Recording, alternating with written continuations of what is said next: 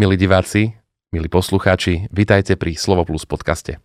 Či nás pozeráte cez YouTube alebo počúvate prostredníctvom streamovacích platformiem, sme veľmi radi, že ste si nás zapli a veríme, že nasledujúci čas pre vás bude povzbudením a inšpiráciou. V apríli prinášame v Slove Plus tému s krásnym názvom Veľkonočné ráno, keď Boh zvíťazí nad našou tmou. Tmy či noci zažívame vo svojom živote všetci. Všetci zažívame väčšie či menšie ťažkosti. Dnes je našou hostkou žena, ktorá vo svojom živote zažila niekoľko naozaj tmavých nocí. O tom, ako sa s nimi vysporiadala a ako vyzeralo ráno, ktoré prišlo po nich, sa budeme dnes rozprávať s manželkou, matkou a už aj babkou Máriou Vidrenákovou. Pekný deň prajem. Maria, ďakujem, že si prijala naše pozvanie. A ja ďakujem. My postupom rozhovoru všetko vysvetlíme a uvedieme na pravú mieru, že čo znamenajú tie, ten môj úvod a tie noci, ktoré som avizoval. Ale najskôr ti chcem dať také tri otázky, ktoré dávame každému hostovi alebo hostke. Mali by byť také rozbehové a týkajú sa troch tvojich naj. Moja prvá otázka je smerovaná na tvoj najkrajší detský zážitok z tvojho detstva. Najkrajší detský zážitok? Asi to, keď sme chodili celá rodina ku babke do Kľúčového. Bývali sme v Nenšovej na byte tam sme chodili na hody na Annu a tam sa celá rodina stretla, aj deti. Proste to bolo také... Široká rodina? Široká, široká rodina. Čiže veľa ľudí. Áno. Aj kňazi tam chodili, tam nás bolo vždycky asi 30. A všetko teta pohode stihla aj, aj upiec, aj navariť. Vtedy to také nebolo, predsa neboli aj také podmienky. Takže taký to bol môj zážitok, taký Hej, to znie ako super čas pre dieťa, keď akože sa motá dospelým po podnohy, je tam dobré jedlo, veľa, veľa ľudí. Moja druhá najotázka uh, smeruje na najlepšiu radu, ktorú si v živote dostala a ktorú môžeš možno takto pre, prehodiť na našich divákov smerom. Že po každom piatku príde skriesenie, že aby som bola pozbudeným pre druhých ľudí. Hej, to je vlastne veľmi také tematické aj o tom, čo sa budeme dnes, o čom sa budeme dnes rozprávať. Um, moja tretia najotázka smeruje na to, že čo je ťa najistejšie poteší, ak ťa chce teda niekto iný potešiť, urobiť ti radosť. Čo je najzaručenejší spôsob, ako ti urobiť, na, urobiť radosť? Kvety. Môj muž, mm. keď e, aj pásával kravy ako z družstva a vždy mi donesol polné kvety, tak aj vôbec mám rada všetky kvety, takže ten kvet ma vždy poteší. Som ako chcel, každú ženu asi. Som sa chcel spýtať, či nejaká špecifická e, odroda druh, alebo... Nie, to je jedno či je polný kvet, alebo... Super. Ďakujem za tri rozbehové otázky alebo odpovede na ne.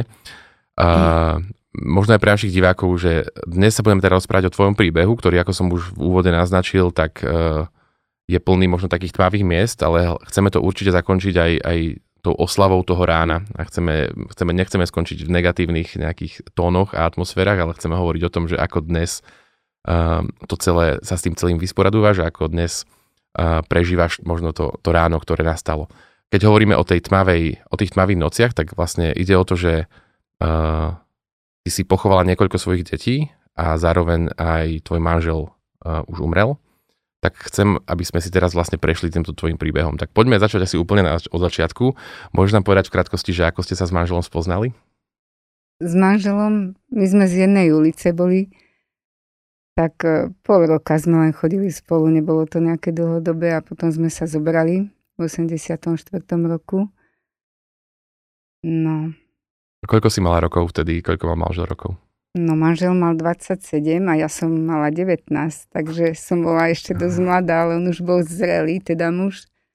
Neviem, tak sme sa zalúbili do seba a už ja sa teda musím priznať, že tiež som o niečo starší od mojej pani manželky, takže úplne rozumiem mm. tomuto. Mali ste napríklad nejaké, museli ste vyriešiť nejaké špeciálne veci, ktoré sa týkali toho vekového rozdielu, alebo ste tak prirodzene vplávali do manželstva ako hociaký iný pár? Nemuseli sme niečo riešiť, neviem. Ty si že... už, predpokladám, že bola po maturite, alebo teda po strednej škole? Po strednej hm. škole som bola, hej. Hm. Takže poriadku. Po vašom manželstve, alebo teda keď ste sa stali manželmi, tak vlastne sa vám e, postupne začali rodiť detičky? V 85. sa narodila e, dcera Lucia. To som tiež tak prvý pôrod ako, no tak vtedy neboli ani telefóny, ani to bolo za totality. Uh-huh. Takže som až švagara počkala, dokedy príde z práce a potom ma zaviezol a ľudská sa za hodinu hneď narodila. Bola si nervózna? Bol to stres, alebo bolo to No, celé pokojné také v tvojej Človek hlave? nevie, čo ho čaká, Mhm. takže ten prvý porod je taký, že, že sa nevie, ale som to zvládla, tak nemala som nejaké problémy ani v tehotenstve. No, A čo potom teda po cere, po cere ľudské prišiel syn, myslím? áno, v 86. sa narodil Tomáš. Vlastne tieto prvé deti aj žijú, títo prví dvaja. Aj majú už svoje rodiny teda. Čiže keď sme hovorili, že si babka, tak vlastne vďaka ľudská Tomášovi. Áno, A koľko, koľko násobná si vlastne babka teraz? štyrikrát, hej. 4 krát. 2 a. 2? Uh, štyroch chlapcov máme. Ale že v tých Uh, dvoch Ľudská rodinách? má troch Troch, čiže a tri. Tomáš má jedného 3 a 1. chlapca. Hej. Super. A čiže vlastne 85, ak dobre počítam, ľudská, 86 a Tomáš. V 88. Som na, sa nám narodili dvojičky. V 8. mesiaci som sa vypýtala na ultrazvuk, lebo vtedy to nerobili. Hovorím, že či tam náhodou nemám dve, že náhodou áno. Mal, mal si taký pocit, že možno to je som ako také dovtedy, plné hej, to brúško. Uh-huh. Áno. No tak to už sme zase vybavičku, kočiar, aby som mala pre dvojičky, tak sa už úplne zmenilo všetko. Mhm. Ja som čítal v jednom Mhm. rozhovore s tebou, že si bola aj celkom hrdá na to, že, že dvojičky, že si mal z toho taký dobrý pocit.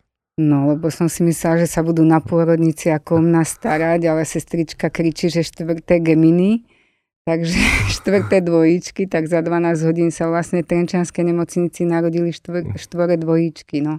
Takže Tak sme boli žiadna slávni. veľká sláva, akože kde Ale- konkrétne, ale No mne nejako, ale to bolo také, že štvoré dvojičky sa za tých 12 hodín narodilo.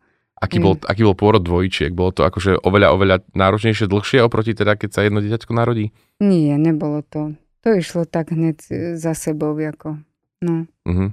No a to hovoríme teda už o vlastne dvoch dievčatách, ak sa No. nemýlim. Mhm. A ako, ako sa vyvíjal potom po narodení vlastne, čo, čo sa s nimi dialo? Oni, my sme nebadali na nich nejakú chybu, alebo tak uh, už uh, potom to vlastne tým, že už nepapali a už sa videli sme, že sa čosi deje, tak do nemocnice, a teda k lekárovi a ty nás už na kardio a tam už sa vlastne zistilo, že, že srdiečko není v poriadku. Uh-huh. Čiže to bolo vlastne tesne po porode, ako keby už teda vedeli, že je tam nejaký problém, alebo? No, Mariana zomrela v troch mesiacoch, tak Mhm. jej ani diagnoza nebola akože Uh-huh. No, tam bolo, že náhle umrtie, ale už Magdalenka, tá zomrela v 7 mesiacoch, tak tam už akože už bola aj v nemocnici, už sme chodili aj tuto do Bratislavy, ale tam som ani nemohla byť s ňou. Ako to bolo ešte za totality Mhm. vlastne, takže sa nedalo. Tá No. diagnoza, ktorá ako keby nakoniec bola zodpovedná za to ich umrtie, tak si sa ju dozvedela, alebo aká teda bola? Áno, áno. A čo to bola? Kardioma, kardiomyopatia. Uh-huh. Čiže Mhm. E, ja- Jediné transplantácia srdiečka. jasné. No. Čiže vlastne nachádzame sa v roku 1800, 988 alebo 9 už teda. 88. A- Ešte stále, lebo oni v tom roku, keď sa Sa narodili, narodil, aj tak- zomreli. no. Dobre, a Mária, tá prvá nemala diagnózu, ani len náhle umrtie, teda, lebo nás zomrela doma.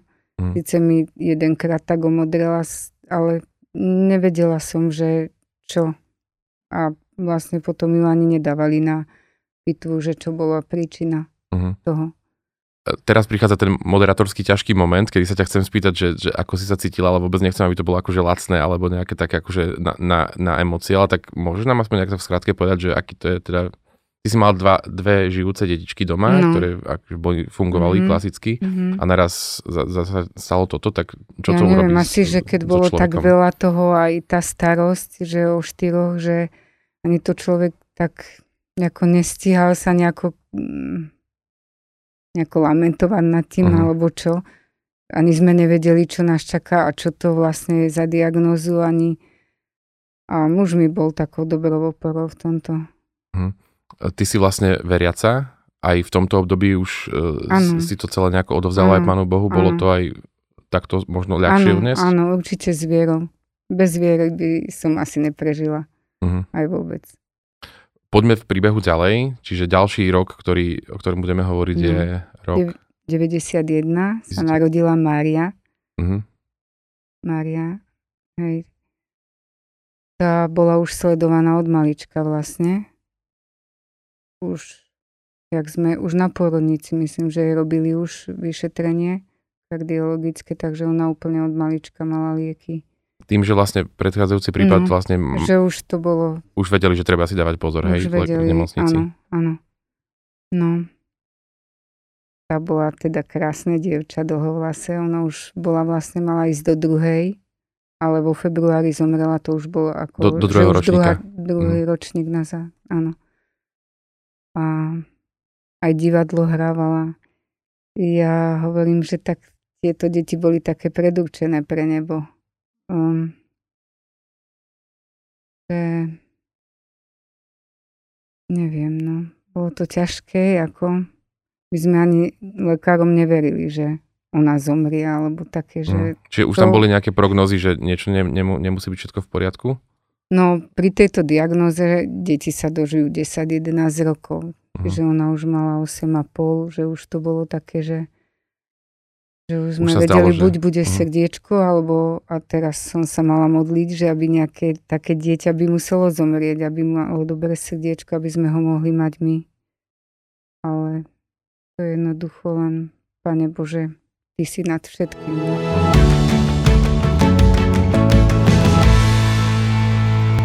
Mária teda bola vlastne v 91. rok narodená, Mhm. a, ale to nebolo teda posledné dieťatko, ktoré sa narodilo. Mm. Tak po Márii prišiel Dievko, to som dala po mužovi, p- prvý chlapec. Teda nie, lebo prvý bol Tomáš. Tomáš. Mhm. Takže teraz sa pán manžel 98. dočkal. Áno, Mhm. dočkal sa, Nástupcu. veľmi hrdý bol, Števko mal 4,5 kg a 56 cm, Cilák. malý buk, hej. A to som mala aj taký dobrý pôrod.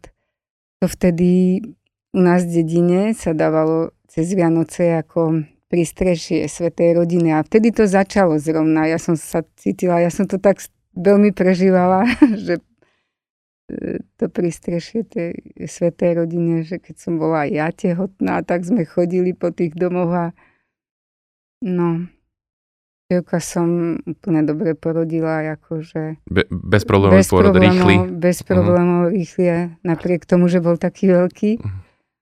Mala takú dobrú pani doktorku pri pôrode a náš pán doktor ho volal náčelník Holubieho ulice, lebo však veľký na vozíku, keď deti viezli, tak on tam bol jak trojmesačný. Mhm. No, A taký, z- keď sa Števko teda narodil, tak už e, takisto ako pri vlastne pri Márii, a tak boli už robené nejaké vyšetrenia. Vyzeralo to začiatku ako? Nie, tomu ani, ani sme neboli len raz a bolo to ako dobre a už sme vyše s ním nechodili po vyšetreniach. Asi mm, tá Mária bola, s tou sme viacej chodili, no bolo to veľmi náročné. Ako... Mhm.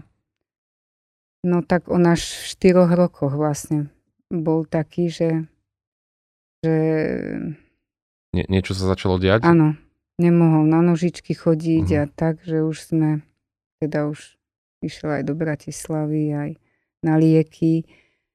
Liečky nikdy predtým nebral, to bolo ako, že, že doma, pane Bože, ak ja mu budem dávať toľko liekov.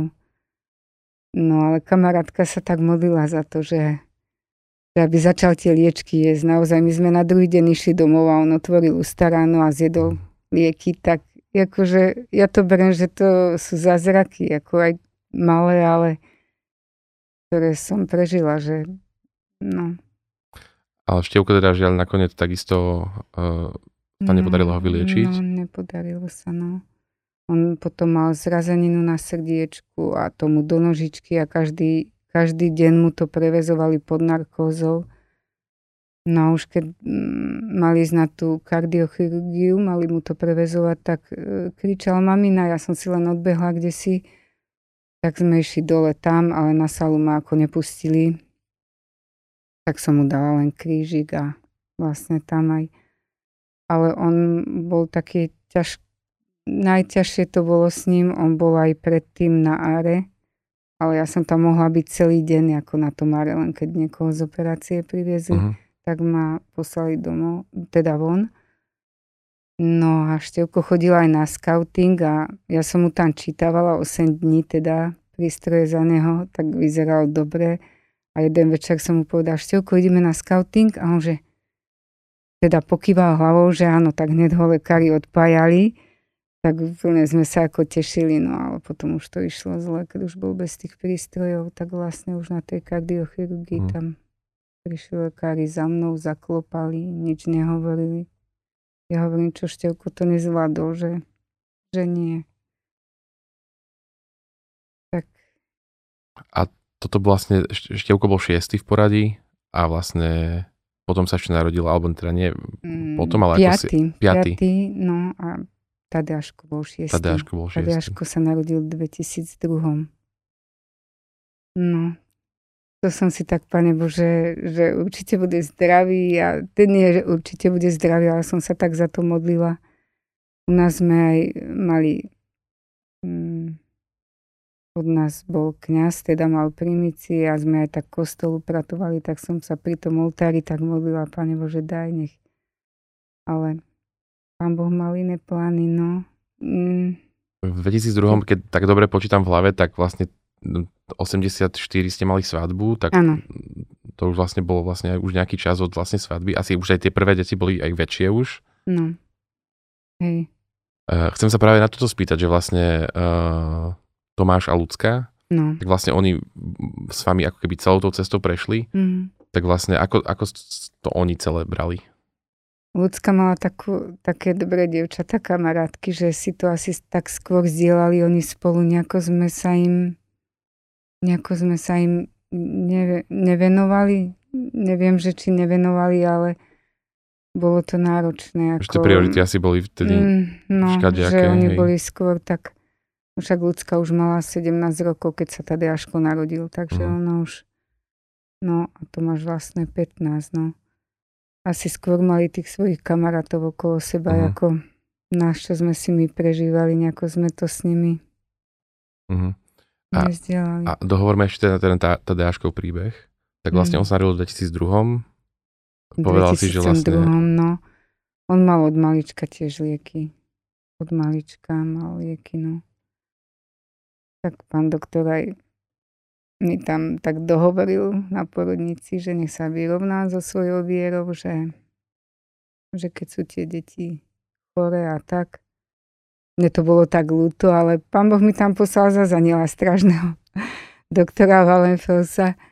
Každý deň za mnou chodil, lebo bol pri tom, keď mi to tak bolo povedané, ale uh-huh. tak ten chodil za mňou a utešoval ma, že to bolo také dobré, že som mala takú vlastne fakt, aké by mi ho tam pán Boh poslal, mm. že, že ma tak pozbudzovala. Čiže vlastne mm. doktori už od začiatku Tadeáškovi teda predpovedali, že môže byť nejaký problém. Splnilo sa to hneď, alebo teda ako to, ako to On od začiatku mal, mal liečbu, ale v deviatých mesiacoch bol, mm, sme išli do nemocnice ešte mu robili také vyšetrenie, že katetrizácia, že či má teda, či je vhodný ešte na transplantáciu vôbec. No, že mu dávali adrenalín a tak a ja už som bola taká, že on už proste odchádzal. Jako, viem, že aj lekári to brali, že sa stal zázrak, lebo my sme do týždňa išli domov. A žil ešte skoro 5 mhm. rokov. Ale zase nám tam odišiel jeden chlapček, takže ako keby tie deti jeden odišiel a druhého potiahol. Uh-huh. Mi to prišlo, že takže ešte sme mali skoro 5 rokov Tadeáška, no. No, Tadeáško, potom sa mu tiež tých, už keď mal 5,5 roka, sa mu pohoršilo a no ale Tadeáško náš to bol výnimočný chlapec. On sa raz muža opýtal, tatino, a čo by si si zobral do neba? On už mal vždycky na všetko odpoveď, ale na to tomu neodpovedal. Že a ty čo, Tadeáško? No ja konia, počítač, akuracie prsička na kari korení a ryžu. Pokryl všetky potreby. Áno. No a ty, tatino, nevieš, ak omastený chleba, ten máš rád mm. predsa. tak ako pasce vyrábal na líšky, ako, no fakt bol taký akože, ale muž vtedy tiež tak, že Pane Bože, len nám ho neber, neber nám ho. Mm. A Aj toho si zobral aj Tadeáška, no. Zomrel 4. júla vlastne. No, toho dosť často aj resuscitovali, ale tak už pán primár potom povedal, že nech ho nechajú dôstojne odísť. To bolo. Čiže vlastne my sme teraz teda popísali vlastne e, ten príbeh a je to vlastne, že, že dve deti tvoje stále žijú a hm. 5 teda všetky v detstve teda zomreli. E, keď sa ťa spýtajú ľudia, že koľko máš detí, tak povieš 7? Alebo hm. ako, ako to rozdeľuješ? 2 a 5 v nebi, tak to rozdeľujem. Mm-hmm. Hej. No. Uh, ty si teda vravela, že si bola, že si stále si veriaca, aj počas tých situácií si bola veriaca. Toto je niečo, čo naozaj je ťažké sa s tým asi predpokladám vyrovnať. Uh, nemala si hnev na Boha, nemala si chuť akože na celé to sa vykašľať, že, že keď sa takéto veci dejú, tak pravdepodobne človek je veľmi nachylný povedať, že, že Bože, ty snad ani nie si, alebo si akože ubližuješ namiesto toho, aby si akože mm. robil dobro. Ja mám veľmi rada pôstne obdobia Veľkú noc. Uh, nejako aj v tých časoch som u nás mal Pavol Noga misie v 2005 v Nemšovej a vtedy nám povedal, že pomodlite sa doma, doma krížovú cestu a že tak si uvedomte, že na ktorom zastavení sa nachádza váš život. A ja som sa vtedy na desiatom zastavení, že znova zviekajú šaty a rany sa obnovujú. Mm. Že mm, tak som tomu utrpeniu tak znútra, znútra rozumela, že mm, bolo niečo, čo ti možno bolo, teda povedal si, že, že muž, tvoj manžel bol ti oporou, bolo že čo možno tak duchovne ťa držalo, aby si sa na to celé ako keby nezavrhla a, a nemala hnev na, na Boha? Muž mi bol oporou veľkou, lebo uh, keď deti odchádzali, tak e, to bolo úplne dobre, že som ho mala. A napríklad aj keď sme sa z kardiocentra zišli, tak uh, veľa manželiek hovorilo, že ich manželstvo sa tým skončilo, že to tie dieťa odišlo a nás to utrpenie nejako zocelovalo. Že to bolo tak. Že teda viac ste asi nejak vedeli, že patríte k sebe a že musíte stať spolu. Áno, aby... a sme do kostola chodili a na teda a modlitba spoločná, to sme mm. aj s mhm. deťmi sa tak spolu. My hovoríme, že tvoj manžel ti bol oporou a nemyslíme to len preto, že to tej udalosti sa týkajú minulosti, ale takisto vlastne tá finálna, e, to finálne zastavenie vlastne toho príbehu e, je to, že vlastne potom nakoniec zomrel aj tvoj manžel. Možno povedať, že o tom, že ak, mm. o čo išlo? No. Uh, rok po Tadeáškovej smrti vlastne ochorel aj muž. No. Uh, mal teda rakovinu a nejak sme tomu ani neverili. Hm. Opäť sme tomu neverili, že, že to je, lebo on bol taký v pohode, že vlastne dva roky úplne normálne fungoval. No, potom už keď mal aj od bolesti teda lieky, tak už to bolo také, že už sa, ale stále veril, stále veril. A v tom čase aj tak aj deti veľa k nám chodievalo, lebo on mal traktor, že stále boli u nás kopu detí, aj keď naše teda už koľko ich odišlo, že to bolo stále doplnené, že um, deti k nám teda, že sme mali stále plný dvor a manžel si tak stále hovoril, že keby som mal vieru ako horčičné zrnko, ale tak e, mi to aj kamarát pripomenul, že veď Veď mu lekári dávali 3 mesiace a bol tu 5 rokov. Hm. Takže a vlastne za tých aj, tých, aj ten čas bol dôležitý, lebo ja si hovorím, že dozrel pre nebo. Keď bola aj kamarátka u nás, tak hovorí, že no ja som pri ňom toľko načerpala, že čo som si myslela, že ja ho musím, ale on jej dal teda nádej a no. Takže stále hovoril, že Deti ma tam ťahajú, Maria ma nechce pustiť, ale už v tom stredu som si Mhm. povedala, Pane Bože, zomrel doma. Že Pane Bože, teda, keď chceš, tak si ho zober. Aj to bola za 4 hodiny pravda. No tak viem, že to bolo pre neho, že deti ho tam čakajú, že proste sú tam spolu a on sa tiež na to tešil, že som mnou videla takého aj bolesného, aj milosrdného. Že tak ale teraz ma teší, že nemá tú bolesť Mhm. a že není tam pláč a že Ja keď rozmýšľam o svojej viere, a možno oproti ľuďom, ktorí sú neveriaci, tak si hovorím, že to, čo možno niekedy je zvonku kritizované ako taká barlička, že my kresťania máme takú barličku, o ktorú sa akože opierame, tak ja hovorím, že chvála Bohu a vďaka Bohu za ňu, lebo to presvedčenie o tom, že vlastne napríklad po, živo, po smrti sa nekončí všetko, Mm. tak, tak mi dáva veľkú silu.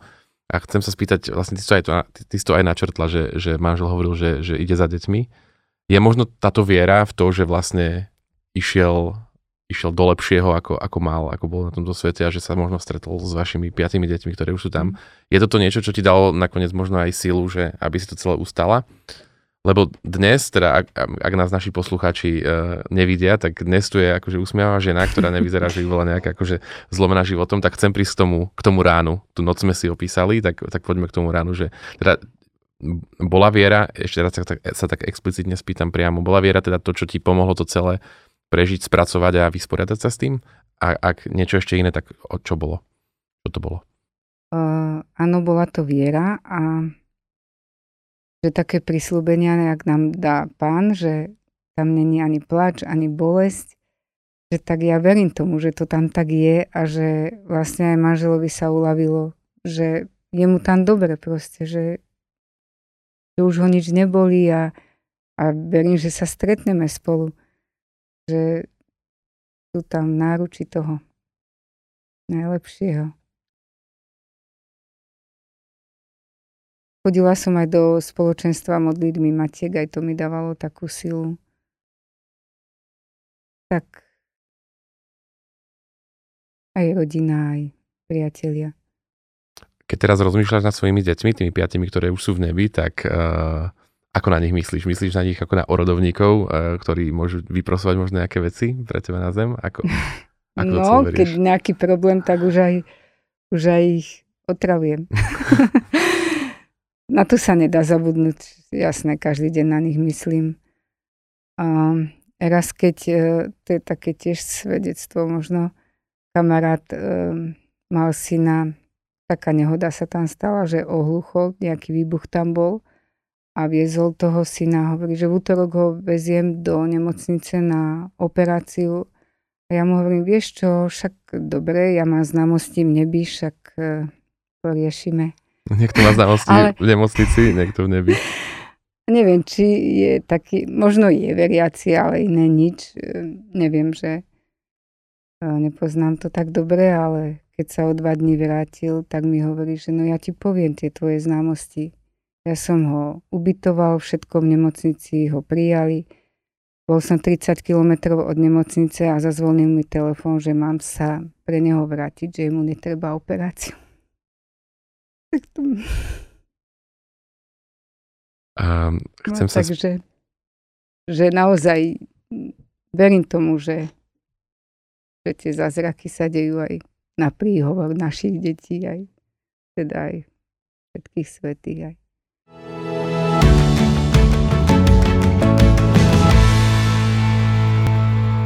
Um, je to asi ťažké nejak dať do nejakých rád, ale um, kebyže máš možno povedať niekomu, kto možno zažil oveľa menšiu ťažkosť alebo trápenie v nejakom takomto rozsahu, že v úvodne som hovoril, že, že každý z nás zažívame nejaké tmy, tak e, čo je taká možno tvoja rada, že, že ako sa akože nezrútiť z toho celého, ako ostať žiť život, pomáhať tam, kde to treba. Mal si stále teda ešte, Mm. mali ste dve deti, ktoré Mm. si vyžadovali mamu a otca. Tak aká by bola možno tvoja rada, aj keď to je možno ťažšie? Aká by bola... No, takže žiť, e, príjmať sa jeden druhého taký, aký sú. A to pozbudenia, že, že tu sme len chvíľu, ale tam budeme vo väčšnosti, väčšine, že mm, som aj si čítala, že že rodičom, ktorí zomreli deti, že viac myslia na väčší život. A pozbudenie, no, každý je inak citlivý. Napríklad niečo sa stalo, nám čo sa teda stalo, možno niekto má menší problém, a, ale berem to tak, že spolu cítim s ním a, a možno nejaký dar pozbudenia som dostala, že povzbudím tom, čo prežíva a neboj sa, bude dobre a však Pán Boh má všetko pod kontrolou a má štítané naše vlasy na hlave, takže... A presne ako si povedal, že možno niekto má akože problém, ktorý sa oproti tvojmu zdá menší, ale v jeho očiach to je akože obrovský, najväčší problém na svete. Ja sa chcem ešte spýtať to, že vlastne ako možno nestratiť záujem o taký každodenný život, že je na toto nejaký recept? Že, ako, ako, že s čím ako keby sa dá potom na druhý deň zase vstáť a pustiť sa do toho dňa, do všetkých tých povinností, ktoré človeka čakajú? No, s pomocou Božou. My máme v hospici kaplnku hore, takže tam všetko odozdám aj na všetkých, aj náš hospic a neviem, no. Možno aj dobrou knihou, keď si niekto prečíta. A fakt je dôležité, aký má, ľudí, aký má človek ľudí okolo seba.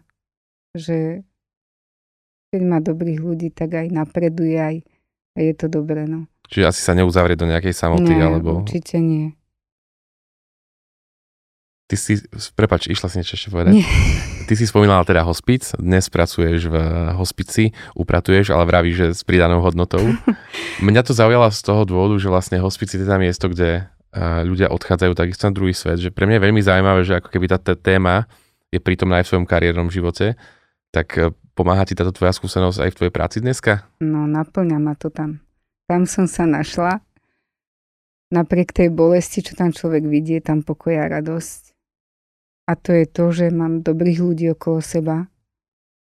A tá pridaná hodnota, no snažím sa to robiť, či už pohár vody, či vodu kvetom vymeniť, ktorí sú ešte hovoriaci a asi viem takže komu čo povedať, že keď sú ešte takí, tak tiež poviem, mám známosti, neby, nebojte sa, bude dobré a tak. A ktorí už ako odchádzajú, tak sa pomodlím a Nejako, tam ma to úplne naplňa. No aj po všetko bolí a jak prídete za prach hospicu, tam už je všetko dobré. Naozaj sú tam dobrí ľudia. No, nemyslela, bránila som sa tomu ináč. Už viackrát som bola oslovená, ale asi teraz tak dozrel čas, že som tam. Ty hovoríš, že v hospici je že pokoj a radosť napriek tej, tej všade prítomnej smrti. Mm-hmm. Um, čo robiť preto, aby sme dobre zomreli? Ja neviem. Ja si myslím, že sa tam niekedy dostanú ľudia aj takí, že určite sa do nich, za, za nich kto si modlil, alebo nejaká babička, alebo tak, že dostanú niektorí fakt takú milosť, že možno aj keď ten život sa im tak nedaril žiť dobre, alebo záleží každý človek, čo prežil v tom živote, hm. lebo nedá sa to tak, že aby čo by mal robiť, alebo niekedy človek, keď bol ozaj ťažko vychovaný a takže to sa nedá tak povedať. A to ešte? Lenže čo sa dá teda robiť, aby človek hm. dobre zomrel? Že aby to teda bolo pokojné, radostné a, a, a zmierené, a možno... nie nervózne a, a bojazlivé. Veriaci už za šťastlivú hodinku smrti, teda za šťastnú hodinu smrti sa modliť, teda ja, ja sa modlím a, a verím, že sa stretneme. Ale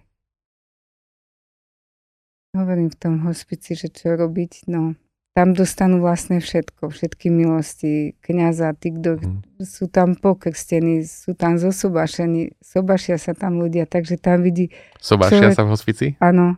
Aj, Zajímavé. Aj, áno. Že fakt je to tam také premodlené že raz e, do mesiaca sú za nás Svete Omše, za naše rodiny aj za nás samotných zamestnancov mm. slúžené Svete Omše, tak ja si hovorím, že to je taký bonus, to je, to je fakt taká pridaná hodnota, že, že je mi tam dobre, no. Ty si spomínala, že rodičia, ktorým e, možno zomreli deti, tak viacej myslia na väčší život. Zmenila sa tvoja, tvoj pohľad na väčší život, na to, čo to je možno väčšnosť, alebo ako na ňu pozeráš po tvojich skúsenostiach? Na väčší život? No to je radosť a nový život plnosti a stretnutie s deťmi, s manželom. A so všetkými, ktorí nás predišli. Veľká noc je vlastne o tomto, o, teda mm. o smrti, ale o zmrtvých staní, o, o potom o živote. Ako, ako prežívaš dneska Veľkú noc? Čo pre teba tie jednotlivé dny, kedy si pripomíname tie udalosti, znamenajú? Ja radosné. že aj teraz viem, aj keď napríklad sa postím, že už to tak radostne, že ne, nerobím to tak, že musím niečo, alebo tak, že a vždycky si dám niekoho, že za niekoho to obetovať a že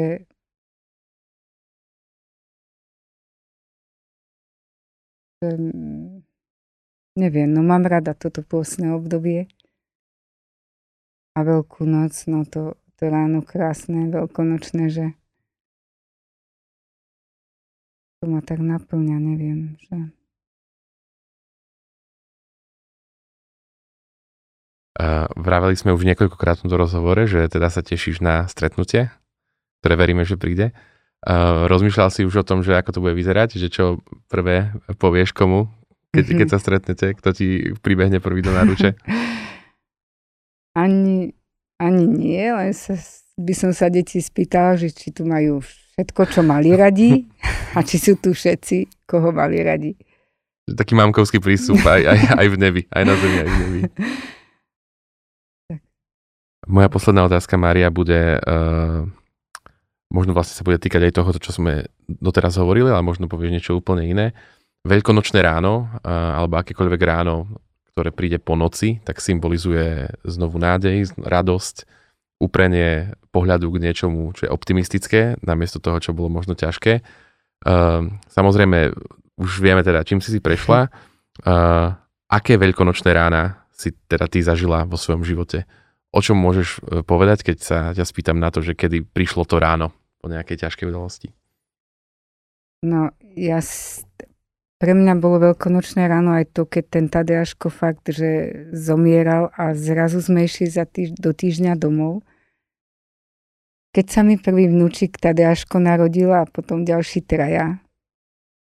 A veľkonočné ráno, tak to je taký, také zázraky, čo sa každodenne, ja to tak verím, že to je zázrak, to veľkonočné ráno a že tie sa dejú stále tie zázraky a je na nás, že, či sme na to vnímaví alebo nie.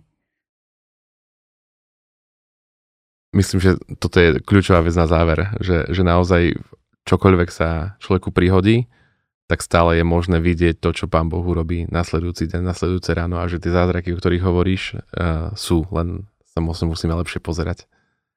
Veľmi pekne ďakujem, Mária, že si s nami bola, že si nám porozprávala svoj príbeh a že si možno nám pomohla upriamiť pozornosť na to, čo je naozaj v živote dôležité. Ďakujem. Ďakujem pekne aj ja. Milí diváci a milí poslucháči, tak uh, neostáva mi nič iné, než sa rozlúčiť aj s vami. Uh, dneska tu s nami bola Mária Vidrnáková, ktorá je teda stále manželkou, matkou a babkou a vy ste počuli teda jej príbeh a jej posolstvo. Ak ste dopočúvali až sem, tak pravdepodobne viete, že nás môžete aj naďalej pozerať na YouTube alebo počúvať cez streamovacie platformy ako Apple Podcast alebo Spotify. Ak je toto prvý podcast, ku ktorému ste sa preklikali, tak si pokojne zapnite aj tie minulé a my budeme vyrábať ďalšie. S výrobou ďalších súvisia aj moja ďalšia prozba alebo ďalší oznam.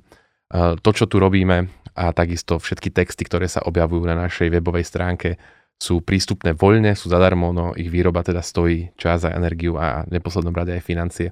Ak by ste chceli pomôcť a prispieť k tomu, aby sme takéto podcasty vyrábali aj naďalej, tak nás pokojne podporte. Môžete to urobiť pomocou QR kódu, ktorý v tejto chvíli vidíte na svojej obrazovke. Ak nás pozeráte a ak nás počúvate, tak všetky informácie k podpore nájdete na webovej stránke slovoplus.sk.